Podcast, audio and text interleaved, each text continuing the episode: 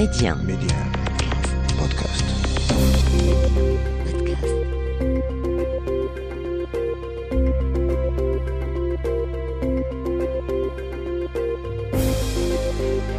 L'Afrique doit faire confiance à l'Afrique et le développement du continent passe par les Africains eux-mêmes avant tout. Voilà pourquoi je vous propose votre émission Coémergence, un rendez-vous qui vous aidera à mieux saisir les opportunités d'investissement et de business dans les économies africaines. Medi 1, Coémergence, Omar Baldé. Bienvenue dans ce nouveau numéro de Coémergence. Aujourd'hui, nous mettons le focus sur la présence des PME marocaines sur le continent. Parviennent-elles à s'imposer à l'instar des grands groupes du royaume?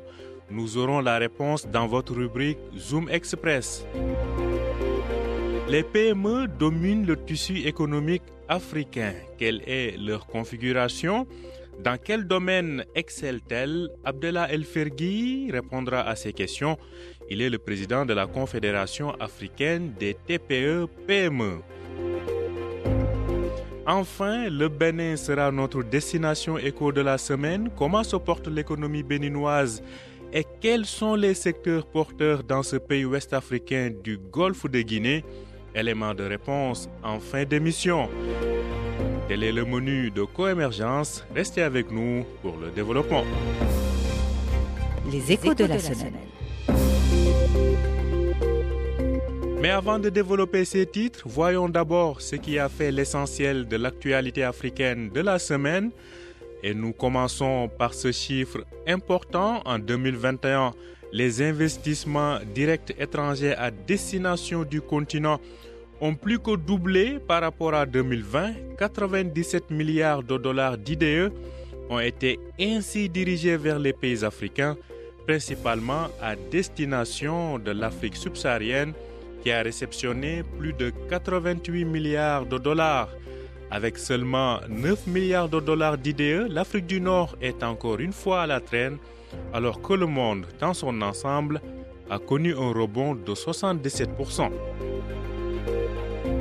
Mettons le cap sur le Cameroun où se poursuit la 33e édition de la Coupe d'Afrique des Nations. Nous y allons non pas pour parler football, mais pour faire part de ce besoin de restructuration de la compagnie aérienne, la Camerco.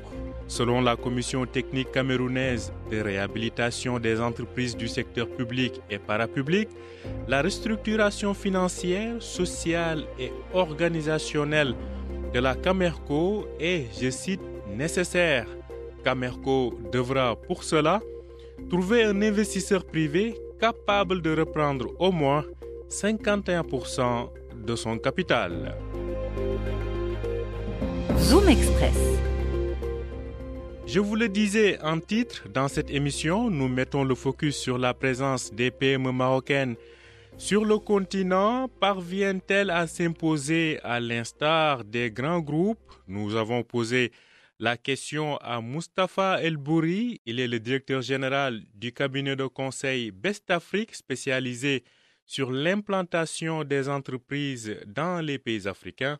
Je vous propose de l'écouter. Euh, à ce jour, on note très peu de, de, présence, que ce soit de la présence physique ou de la présence via leurs produits, des petites et moyennes entreprises marocaines en Afrique subsaharienne. Euh, les raisons de, ce manque de présence sont, multiples, on peut, en citer quelques-unes. Je pense qu'il y, a un manque de connaissances euh, certains de, des pays d'Afrique subsaharienne euh, et des opportunités de développement dans ces pays-là. Le fait qu'on ait peu de connaissances, on a une certaine appréhension de l'inconnu, donc on a peur de prendre des risques.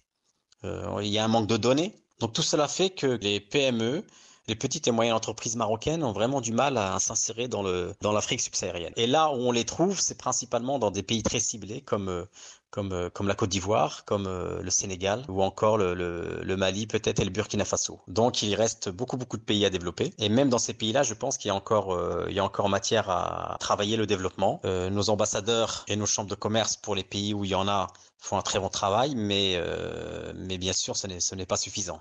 Alors, dans ce cas, comment faire en sorte que les grands groupes marocains embarque les PME dans leur stratégie d'expansion et de développement sur le continent, je vous propose à nouveau d'écouter Mustapha Elbouri, directeur général du cabinet de conseil Best Afrique.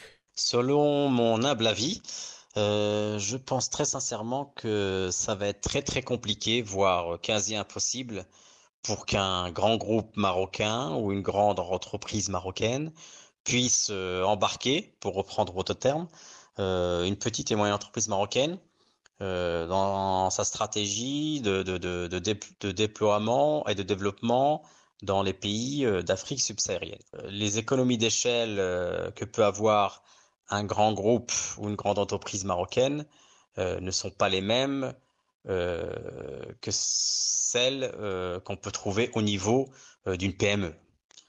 Il y a un écart, il y a un écart considérable. À ceci s'ajoute le fait que la stratégie sur le long terme est complètement différente pour une PME ou un grand groupe. la seule possibilité que je vois, si la PME travaille déjà en collaboration, en partenariat avec le grand groupe au niveau du Maroc ou se trouve être dans le domaine, dans le même domaine d'activité, là, je pense qu'il y aurait peut-être des synergies, euh, des synergies euh, communes euh, à trouver. Autrement, je ne pense pas. Un important travail de connexion et d'alignement est donc à mener pour parvenir à de meilleurs partenariats entre grandes entreprises marocaines et les PME sur le continent. D'ailleurs, nous allons en parler dans quelques instants avec le président de la Confédération africaine des TPE-PME.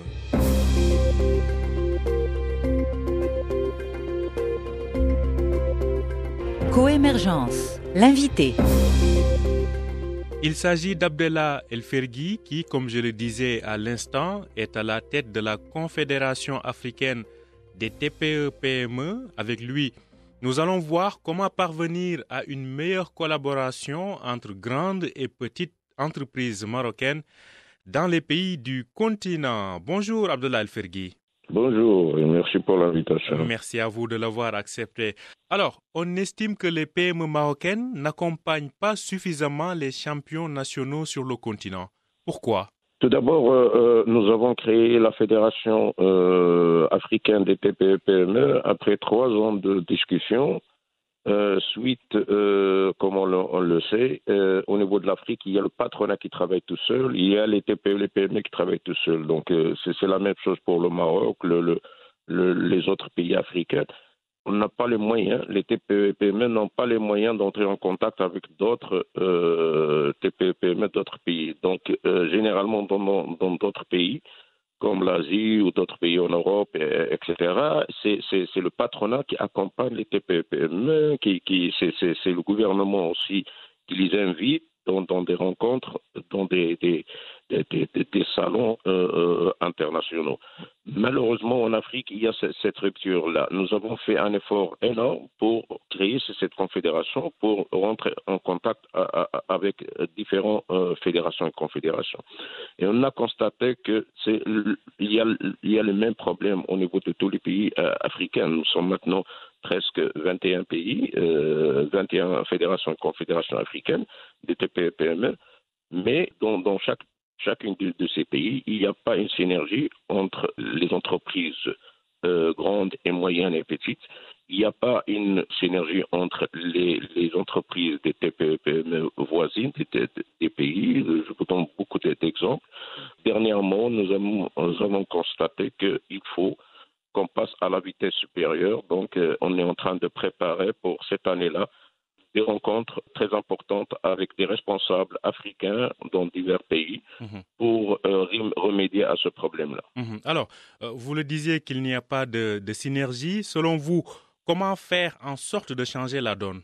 Nous sommes en, train d'ouvrir de, des dialogues entre les patronats de ces pays. Donc, il faut que le, les patronats accompagnent les TPE-PME africaines. Les TPE-PME africaines seules ne peuvent pas faire de l'importation ou de l'exportation. Donc, il faut que les grandes entreprises accompagnent ces TPE, PME aussi dans des pays voisins. Je vous donne un exemple maintenant. Donc, il y a, des décisions politiques qui sont prises sans rendre compte des effets néfastes pour, pour les TPE, PME des pays africains. Donc, euh, si on constate le Mali, le Mali, par exemple, n'a pas de port, donc ils importent toutes les marchandises soit de, de, de, de, la Côte d'Ivoire, 30% de leurs marchandises, soit du Sénégal, 70%. Donc imaginez d'un seul coup des décisions qui tombent, euh, des décisions politiques. On sait ce qui se passe au, Mali, mais il faut, il faut aller, aller doucement, il faut voir les, les, effets avant de prendre ces décisions. Mhm. Mais surtout, surtout, qui sont très, très fragilisés par Covid, par cette crise, ce sont les TPE et les PME des, des, pays voisins du Mali et mhm. même des pays, euh, et même du Mali. Donc, euh, euh, ceux qui vont souffrir, mhm. ce sont les TPE et PME du Mali. D'accord. Alors, donc les pays, les pays prennent des décisions les politiques au niveau de l'Afrique, ils prennent des décisions sans rendre compte des effets euh, néfastes pour les, entreprises, les tissus économiques, qui est, qui est majoritairement constitué de, TPE-PME. E. Alors, euh, justement, je rappelle que vous êtes le président de la Confédération africaine des TPE-PME. E. Parlez-nous des PME africaines. Les TPE africains sont, sont euh, le, tissu économique de l'Afrique. Donc, ce sont des, très petites entreprises qui travaillent dans diverses régions de chaque pays, donc dans, les campagnes, les, villes, dans, les agglomérations, etc., mais qui ne sont pas accompagnées par leur gouvernement. Il faut que, même au Maroc, ou dans d'autres pays, au Côte d'Ivoire, au Sénégal, au Guinée, au Tchad, etc., il faut que ces pays-là leur, leur, gouvernement accompagne le développement de ces TPE malheureusement, il n'y a pas un accompagnement. Une dernière question. Que faites-vous en termes de partage d'expérience entre PME africaines Déjà, avec la création de, notre confédération, on est en, contact avec plusieurs euh, entités africaines. Donc, euh, je me rappelle, en 2015, une délégation des TPE-PME ghanéennes nous ont visité au Maroc pour voir notre expérience, etc., comment on est entré en contact avec le, gouvernement, comment on est entré en contact avec les partis politiques, avec le Parlement, etc on leur a transmis notre euh, expérience et en 2017, ça a été créé la Confédération euh, guinéenne des TPE-PME. Donc, on est en train, euh, à travers diverses rencontres, diverses réunions, de transmettre notre expérience. Et, c'est réciproque. On est en train aussi de, de, de voir d'autres pays, le Côte d'Ivoire, d'autres pays, qui, comment ils ont entré en contact, le, le, la Guinée, donc ils sont, ils sont allés, euh, euh, bon, aussi euh, des partenariats très très poussés vers les pays de l'Asie. Donc on est en train, nous on a des partenariats très poussés vers, vers l'Europe, etc. On est en train de, de, voir comment on peut euh, euh mutualiser cette, ces, expériences. Mhm. mais, mais surtout, surtout, euh, ce qu'on veut, c'est de créer nous-mêmes nos, nos, propres expériences africaines. Donc, euh, il y a une carence, il y a un manque entre, le, entre les, les différents TPE, PME africaines. Il y a, par exemple, dans le, le, Maghreb, il n'y a pas beaucoup de synergie, beaucoup de travail entre les TPE, PME maghrébins comme au niveau des pays de, l'Ouest donc africain. Donc, il faut que euh, aussi vers, le, sud, on n'a pas de contact beaucoup avec l'Afrique du Sud, avec d'autres pays. Donc, il faut qu'on arrive à créer un, marché euh, commun ensemble et organiser des, rencontres de temps à autre pour échanger nos, nos expériences. Il y a des problèmes de, de, logistique, mais euh, surtout, surtout ces deux dernières années, c'est le, problème de Covid. Uh-huh. Merci. Le Covid, donc, qui se ressent aussi bien au niveau des grandes que des petites entreprises. Merci à vous, Abdellah Elfergui. Je rappelle que vous êtes le président de la Confédération africaine des TPE-PME. Merci à vous.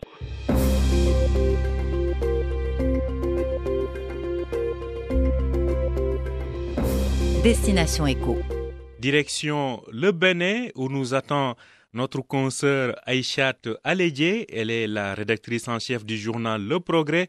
Elle nous présente l'économie béninoise. Je vous propose de l'écouter. Je crois que de façon générale, l'économie béninoise se porte bien, vu les statistiques et les chiffres qu'on publie autour ou qui sont publiés autour. L'économie béninoise se porte très bien. Et de façon générale, le FMI nous a dit que malgré les impacts de la COVID, pardon, le Bénin fait partie des pays de la sous-région de et même de la CEDEAO à avoir mis en place des dispositifs assez intéressants pour faire face aux effets négatifs de la COVID-19.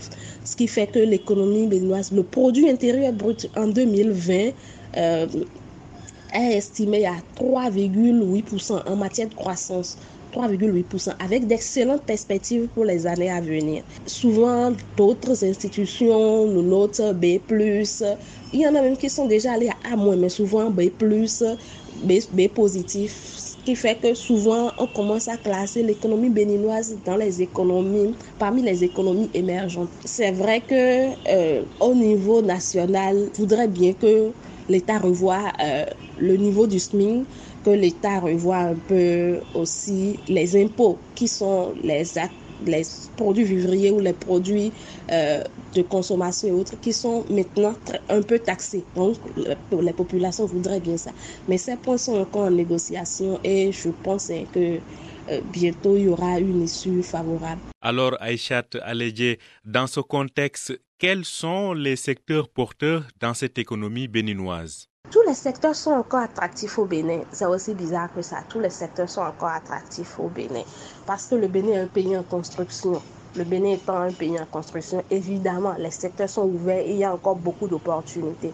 Quand je prends par exemple, je vais aller secteur par secteur. Dans le secteur primaire, par exemple, nous avons euh, le seul produit d'exportation officielle du Bénin reste le coton. C'est vrai qu'il y a des échanges avec la sous-région, mais ça reste encore des échanges informels. Donc, le seul produit d'exportation du Bénin officiel reste le coton. C'est vrai qu'il y a des efforts qui sont faits pour réorganiser des filières comme le cajou, euh, le palmier à huile, le soja. Donc, euh, ce sont des filières aujourd'hui qui sont intéressantes parce que les, euh, on, le, le, Bénin essaie de revoir le niveau de production de ces produits. C'est vrai, il y a l'ananas qui est aussi classique, qui est déjà un produit classique du Bénin que tout le monde connaît. Donc, ce sont des filières quand même qui sont assez intéressantes pour d'éventuels investissements ou d'éventuels investisseurs. Quand je prends par exemple le secteur secondaire, là, c'est carrément un secteur à promouvoir parce que euh, nous sommes 12 millions. Donc, quand je prends les industries du Bénin comparées aux industries du monde entier, je dirais que le Bénin est encore à l'étape de, des manufactures, sans vouloir me moquer. Donc, c'est un secteur à faire. Quand je prends le niveau tertiaire, le secteur tertiaire, c'est vrai que, par exemple, dans le domaine de, du tourisme, euh, dans le domaine du sport, il y a eu des investissements. Ces dernières années, il y a eu des investissements. Par exemple, dans le domaine du tourisme, dans la construction des hôtels, il y a beaucoup de projets d'hôtels beaucoup de projets de construction et de rénovation d'hôtels aussi. Merci à vous, Aïchat Alédié. Je rappelle que vous êtes la rédactrice en chef du journal Le Progrès. Vous nous parliez depuis Cotonou. Je rappelle que vous pouvez écouter, réécouter, télécharger et partager Coémergence à partir de notre plateforme Medium Podcast ou sur vos plateformes de podcast habituel.